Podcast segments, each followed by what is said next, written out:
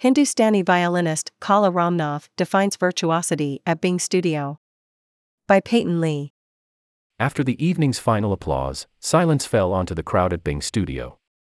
As the performers walked off stage, the woman next to me broke the tension. Was that it? It went too fast. In many ways, I find this remark summative of the performance, which was the first with Stanford Live for Hindustani classical violinist Kala Ramnath. On Thursday, March twenty-third, Ramnath, accompanied by tabla player Abhijit Banerjee, brought an hour of rich Hindustani tradition to a nearly packed Bing Studio. Just as the woman said, it was all over too quickly. Frankly, my experience with Indian violin music is quite limited. I grew up firmly within the Western canon. Yet it is apparent that Ramnath is a musical savant with such precision, control, and exhilarating momentum that it's hard for most to keep up. In Western classical music, we tend to celebrate our virtuosi for their command of projection, expression, and technical impossibilities. Just in the world of violin soloists, we can identify three musicians, Hilary Hahn, Itzhak Perlman, and Ziyu He, who are famous for each of these three traits, respectively.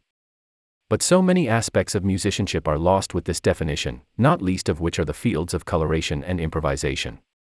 These two are fundamentals that, to varying degrees, hold an even greater significance than the others outside the Western tradition.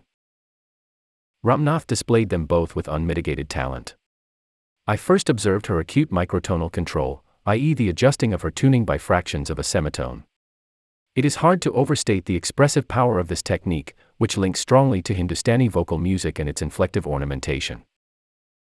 Along with a bow control that allowed her to pull nearly any tone out of the instrument, these microtonal adjustments gave Ramnath's playing a shocking resonance on an auditory and emotional level.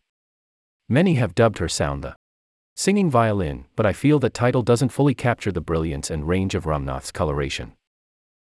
One way that her style differs from Western classical is in the instrument's tuning. Ramnath used Dada tuning, as opposed to the typical G D A E for violins or C G D A for violas.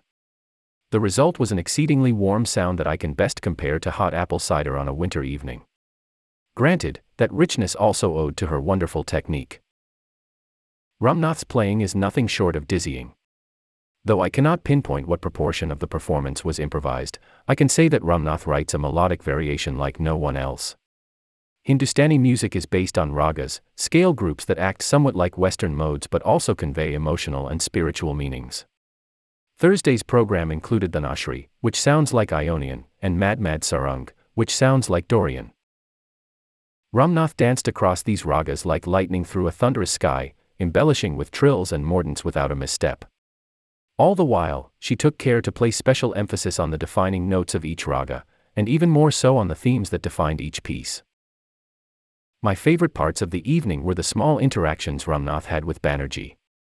As the tabla player, Banerjee is tasked with keeping rhythm, setting the tone and tempo, and balancing the violin in energy. Though both musicians seemed capable of synergizing using just their ears, the two often shared eye contact and a little smile. These moments were mostly used to sync up at the end of melodic phrases, where the two or three-note theme of the piece recurs, but also showed that the two were having a good time. Banerjee often fell behind Ramnath's blinding speed. At one point, they completely stopped to reset, but the two maintained composure. Fallibility is relatable, and it brought the performers closer to the audience.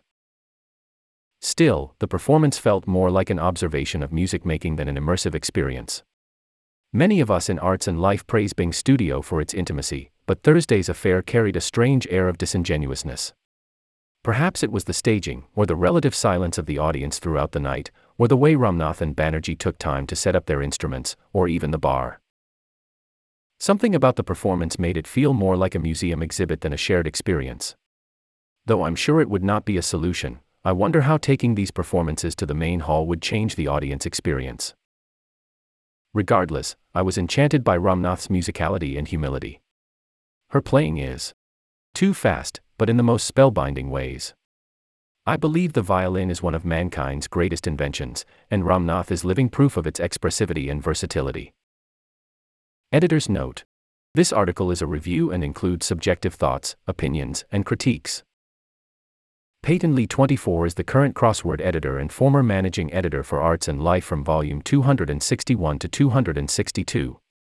His interest is classical music performance, but he also enjoys pop, R and B, and jazz.